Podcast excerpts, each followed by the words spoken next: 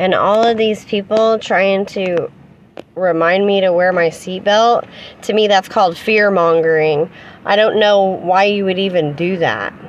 Why would you fear monger me like that? Question mark. What's that about?